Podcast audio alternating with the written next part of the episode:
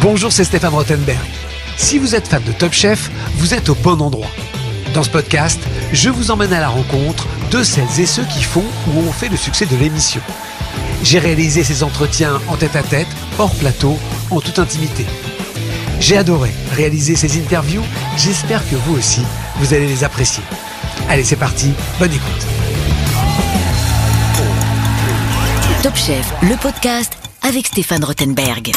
Eric Fréchon, bienvenue sur RTL. Bonjour Stéphane. Ça me fait très plaisir de te recevoir, mais alors, pour que les auditeurs d'RTL sachent un petit peu à qui ils ont affaire, on te connaît, mais on connaît peut-être pas tout ton palmarès. Ça, ok, ça définit pas un chef, mais quand même. Je cite deux, trois trucs, hein, histoire. Ta modestie va rougir, hein, mais bon. Meilleur ouvrier de France, c'était en 93. Tout à fait. Ça fait un petit peu de temps, mais voilà, c'est pas rien. Le col bleu, blanc, rouge, bien connu. Euh, euh, il y a bien sûr trois étoiles depuis 2009. C'est ça, c'est ça, c'est ça. C'est fou, hein, ça commence à faire. Chef de l'année du magazine Le Chef. Alors ça, c'est pro, mais il faut savoir que c'est un peu les Césars des chefs. Hein. On ne peut être qu'une fois. Je pense que c'est un honneur qui t'a touché. On va en reparler. Euh, plus, à plusieurs reprises, ton restaurant a été élu meilleur restaurant d'hôtel du monde. C'est pas rien. Et ensuite, on a les honneurs de la République, chevalier de la Légion d'honneur, officier de l'Ordre national du mérite. Alors, est-ce que tu es sensible à tous ces honneurs? Est-ce que tu es pas avec l'âge entre guillemets, ça te passe un peu au-dessus? Raconte-moi un petit peu toutes ces décorations, tous ces titres. Ça fait quoi? Alors, bon, tout est vraiment différent parce que par exemple, le meilleur ouvrier de France, c'est vraiment une satisfaction personnelle. Oui, c'est un concours de cuisine. C'est hein, ça, c'est un vrai concours où tu as 700 candidats qui sont là au départ et on en retient 8, 7, 10, 15 et euh, donc euh, c'est une grande fierté euh, d'avoir ce col qui que tu gardes à vie, que tu remets jamais en, en, question en fait. Hein. Ouais. Alors, qu'à la différence des trois étoiles où c'est plus un travail d'équipe, parce que c'est un travail du quotidien, chaque assiette qu'on envoie, faut que ce soit parfait. Même si toi, tu es le chef de file de création et d'avoir d'installer cette rigueur pour garder aussi ces trois étoiles, mais c'est plus un travail d'équipe. Si on remonte dans les souvenirs, quelle est celle qui a provoqué la, plus grande émotion? Ou vraiment, il y a eu, t'as été troublé, touché, ému peut-être? Bah, il y a eu les trois. Hein. Il y a eu euh, vraiment. Euh, le meilleur ouvrier de France. je me revois encore euh, maintenant. J'ai donné peut-être dans l'ordre en fait. Vas-y. Euh, les trois étoiles et euh, quand même. Ouais. Et puis quand même la remise de, la Légion d'honneur par Monsieur Sarkozy, c'est quand même un grand grand moment aussi. Ok, c'était une vraie joie. Ah, c'était une vraie. Et, derrière la bronca médiatique, c'est une réalité. Il y a plein, il se passe quelque chose. Il y a un avant, un après. Il y a un avant, un après, effectivement. Euh, comme un petit peu tous ces titres, hein, d'ailleurs. Hein, euh, sur le meilleur ouvrier de France, la profession, un autre regard sur toi. Quand tu as trois étoiles, la profession et les clients, un, autre regard aussi. Donc oui, ça change, mais euh, le tout, c'est de ne pas changer. Tu viens à Top Chef souvent. À chaque fois, les candidats sont émerveillés et stressés. C'est un moment, hein, quand Eric Fréchot arrive dans les cuisines, quel regard tu portais, soit cash, hein, avant de faire l'émission et maintenant, quel regard tu as sur l'émission? C'est vrai qu'au départ, je trouvais euh, l'émission de télé peut-être un peu trop. Euh, enfin, je pensais tout au moins que c'était peut-être trop télé-réalité. Uh-huh. Et euh, au fil des années, ben, en regardant un petit peu l'émission un peu plus et de m'y intéresser, effectivement, tu te rends compte qu'il y a des vrais talents. Et de plus en plus. Et euh, c'est pas facile pour les candidats, vraiment, moi je retire leur chapeau. Et, euh, et euh, quand je vois l'impact que ça a derrière, bah c'est c'est leur meilleur ouvrier de France en fait. C'est ça. Quelque part. C'est ça qui est dingue. Alors, parlons cuisine. Euh, comment tu définirais ta cuisine aujourd'hui? Elle a été célébrée dans le monde entier. Euh, déjà, est-ce que si tu voulais, si tu voulais euh, donner aux, auditeurs d'RTL deux trois plats qui te définiraient le mieux, si on arrive à les décrire, est-ce que tu pourrais les dire? On connaît, tu as les macaronis avec les truffes, etc., qui a marché, mais tiens, voilà, dis-nous deux trois plats qui. Alors, voilà. Bon, effectivement, il y a le macaroni farci, artichaut, truffé, foie gras. Mais ça, Rien qu'on dit comme ça, on a envie. Hein je dois à Monsieur Sarkozy qui en a parlé et du coup, ça a fait vraiment euh, le plat signature de la maison. On te le réclame quand, les gens viennent? C'est impossible que je l'enlève de la carte. Ah c'est au moins 70% des ventes en entrée. Ah oui Ah, c'est incroyable. C'est un plat compliqué à faire? C'est un peu technique parce que c'est euh, des pâtes, donc euh, la cuisson des pâtes elle reste quand même très très juste, très précise. Après, il faut tourner des artichauts, il faut les cuire, il faut les tailler en brunoise. C'est une farce avec du foie gras, de la truffe que l'on garnit donc dans les euh, dans les macaronis et ensuite que l'on gratine avec du vieux parmesan et c'est c'est accompagné d'un jus truffé et d'une sauce suprême. Donc oui, il y a un peu de travail quand même pour une assiette. Après, la deuxième assiette que j'aimerais bien peut-être en parler. Et là, je trouve que c'est plus euh, en rapport avec le meilleur ouvrier de France, c'est le, lièvre à la royale. Parce que ça, c'est une grande tradition française. On va expliquer. Hein, Qu'est-ce que c'est C'est une très très grande tradition française. Moi, je l'ai mangé. C'est Paul Bocuse pour la première fois de ma vie. J'étais bluffé. Mais c'est costaud, hein oui, c'est costaud. Alors, vas-y. Mais alors, c'est beaucoup de travail parce que techniquement, il y a du travail de boucher, il y a du travail de charcutier, il y a du travail de désochage, il y a du travail de, de, de ballotine, de cuisson, de saucier. Donc, c'est très complet. Dans un plat, en fait, techniquement, on arrive à, à, à requérir toutes les qualités d'un cuisinier. Et c'est ça que je trouve qui est assez euh, fort dans ce plat. C'est euh, bah, techniquement, c'est dur. Euh, pour, et puis, euh, chacun a son lièvre à la royale. Donc, on est très comparé dans, dans, dans, dans nos plats. Comment tu le présentes? Donc moi je le fais en ballotine. Donc euh, déjà je prends que des épaules parce que je trouve que dans le lièvre, dans les épaules de lièvre, c'est ce qu'il y a de meilleur. Ensuite on fait une farce à base de chair de lièvre, de cochon, euh, de truffe, de foie gras et on roule ça en ballotine. On le cuit 36 heures et ensuite on fait un fond avec euh, ben, les os de lièvre que l'on lit en fait avec des abats, du foie. donc c'est oui, c'est assez technique.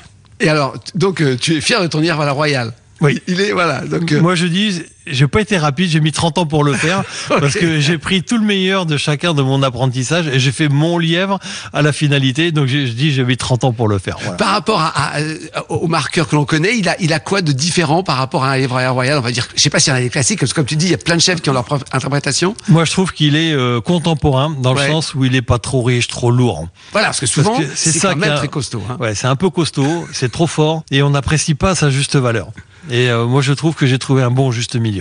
Ok, ça fait envie. Et le troisième plat Et le troisième plat, alors il y en a plusieurs. je, bon, euh, je vais dire peut-être le, le, poireau brûlé. Ok. Euh, C'était l'un des thèmes de Top Chef. Je crois que tu es venu avec un, un, thème comme ça sur le brûlé dans Top Chef. Hein. Exactement. Parce que tu as travaillé sur le brûlé, qui au départ, dans la tradition, était un peu raté. Et toi, tu as trouvé que c'était une, une saveur intéressante. Et tu as travaillé, tu as beaucoup bossé sur le brûlé en cuisine. Bah oui, parce que je trouve que de cuire ce poireau euh, brûlé comme ça, il y a une concentration de saveur qui se fait euh, sur le poireau qui cuit petit à petit. Donc on a cette odeur du fumé qui s'imprègne euh, avec du poireau à l'intérieur. Et euh, après un voyage au Sénégal où j'avais mangé des huîtres fumées, j'ai dit tiens poireau ça va bien avec les huîtres, le fumé des huîtres. Donc j'ai fait beaucoup d'essais pour arriver avec ce poireau et huîtres euh, brûlés.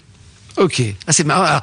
T'as pas parlé du citron qui est très connu aussi. Hein. T'as un dessert, un trompe-l'œil. Alors aujourd'hui, c'est une habitude, mais t'as été quand même l'un des premiers à faire quelque chose qui est absolument sidérant à voir, qu'effectivement un citron qui arrive dans l'assiette, euh, un trompe-l'œil parfait. Euh, là, bon, finalement, comme on en parle beaucoup, t'en parles plus hein, maintenant. Hein. Non, mais je pense que le citron, en fait, c'est vrai. Tu as raison. C'est-à-dire que c'est le dessert par excellence parce que c'est il y a pas de sucre, c'est hyper léger parce que c'est juste un siphon qui est cuit dans l'azote et c'est euh, le dessert parfait pour moi en fait. Je trouve que pour terminer un repas, ben, on a l'impression de pas avoir mangé de sucré, donc on s'alourdit pas, c'est hyper léger et c'est que de la saveur. Et la grande force de ce trompe-l'œil, c'est que souvent les trompe-l'œil, on force tellement l'esthétique que le goût est souvent un peu gâché. C'est pas les meilleures expériences culinaires, les trompe-l'œil, souvent, moi, hein, quand j'en goûte pas mal, et c'est, on est toujours bluffé par le visuel, et puis au goût, bon, c'est super, mais on sent qu'il y a quand même, il y a eu des compromis à faire. Là, pas du tout. T'as réussi, hein, à faire aucun compromis. Non, c'est comme si c'était une, euh, presque un, givré de citron, en fait. Et c'est ça qui est fabuleux dans ce citron. Si euh, on devait sortir euh, euh, deux, trois noms de ton panthéon personnel. Est-ce que tu as des gens voilà, que tu admires particulièrement? Alors, on en a parlé quelques-uns, hein, mais euh, voilà, est-ce qu'il y a des gens euh, qui, qui te bluffent particulièrement, soit parce que tu as travaillé avec eux, soit parce que tu les admires Il y a bah, Paul Bocuse, ok en premier, ouais. et de loin. De loin. Respect. Pourquoi? Parce que je trouve qu'il dégageait tellement de, de bienveillance, de, de, transmission. De... Puis il a fait beaucoup pour la, la cuisine française. Si on en est là aujourd'hui, c'est quand même beaucoup grâce à lui. Euh, et après, euh, après Bocuse, j'ai beaucoup de respect pour Michel Guérard aussi pour ce qu'il fait encore aujourd'hui. C'est quand même absolument incroyable. Et euh, c'est déjà pas mal. C'est déjà pas mal. ok. Alors pour conclure, quelques questions très basiques, très pratiques du quotidien. Est-ce que chez toi tu fais la cuisine? Oui. Oui. oui. Ah oui. J'adore nourrir ma famille euh, parce que déjà j'aime bien bien manger. Ok. Donc au moins je prends les, les affaires en main. Moi je suis sûr de bien manger. D'accord. Et qu'est-ce qu'on mange à la maison? Alors des choses très simples. Ça va être un poulet, un poulet rôti, ça va être une côte de veau. euh, Enfin des choses très simples. Alors, comment tu fais un poulet rôti? Alors moi je le cuis euh, donc évidemment sur le- dans une cocotte. D'accord. Sur la cuisse euh, toujours un petit peu plus de Ok. manière à cuire les cuisses d'abord et ensuite je finis au four à 180 degrés pendant une, une petite 30, mi- 30 minutes environ et euh, on arrive avec de l'ail, du thym, enfin très aromatique. D'accord. Mais je- double cuisson, du coup. Double, double cuisson, on peut dire. hein. Un petit peu puisqu'on cuit d'abord bien les cuisses et après euh, je finis au four. Ok, poulet rôti. Et quoi d'autre, par exemple? C'est quoi les plats, les plats familiaux? Euh, ben, un morceau de poisson par exemple avec un confit de tomate et juste un cabillaud posé dessus et je mets ça au four tranquillement avec un petit peu de fleur de thym, un petit peu de, de zeste de, de citron et euh, un tout petit beurre citron, euh, un beurre battu, donc juste citron, du beurre émulsionné et euh, juste napper ça sur le cabillaud, moi je me régale. hein. Ok, simple, simple, simple. Ouais ouais. Est-ce que tu as des plaisirs coupables? C'est des choses, des produits de grande euh, de l'industrie que tu adores ou euh, bon voilà, tu te dis bon, je sais que c'est pas bien mais qu'est-ce que c'est bon quand même euh, Non, Non. franchement, non, non, Ouais. non, non, moi j'aime bien aller chez mon boucher, chez, euh, ah ouais, chez mon charcutier, je choisis mes morceaux de viande euh, ou de poisson. euh. Ouais, D'accord. non, non. Et est-ce que tu te fais des choses, euh, on va dire, euh, euh, je sais pas anglo-saxonne, est-ce que tu peux faire un burger chez toi ou est-ce que pas du tout? Si, si, Euh, ça arrive. ouais. de temps en temps. Bah, j'ai mon fils qui a 8 ans, Bah, donc, C'est euh, ça. donc je m'adapte aussi. euh, C'est quoi un burger? Eric Fréchon à la maison Alors ça, je serais curieux de savoir. bah, je, je, bah déjà, forcément, j'achète un bon, un, un bon euh, burger, enfin Ah, le, le bon pain. Ouais, Et ensuite, hein. j'arrange mon ketchup, c'est-à-dire que je lui mets euh, un petit peu de sésame, je rectifie un petit peu en assaisonnement, je mets un peu de soja, euh, de manière à ce qu'il soit un petit peu plus gourmand. Et après, bah, je prends un très bon steak haché, donc fait du boucher qui te sort de la machine déjà.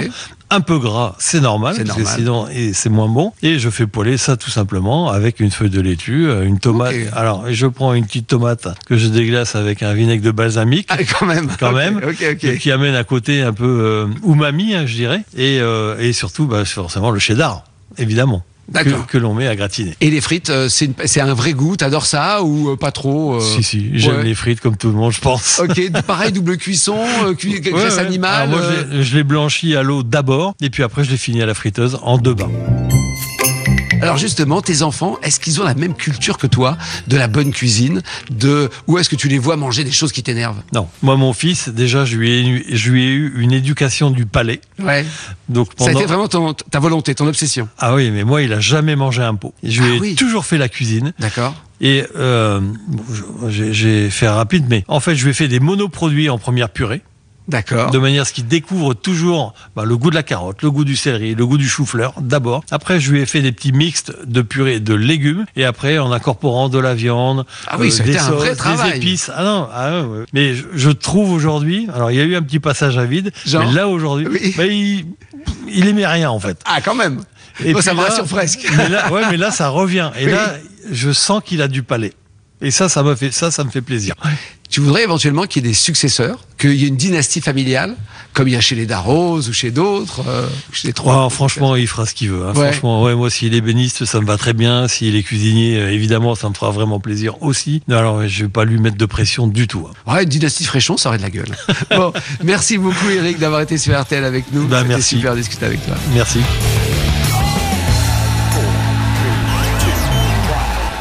Merci d'avoir écouté ce podcast Top Chef. Pour découvrir tous les épisodes, rendez-vous sur l'application RTL, RTL.fr et toutes nos plateformes partenaires. N'hésitez pas à nous mettre des commentaires et à vous abonner. À très vite.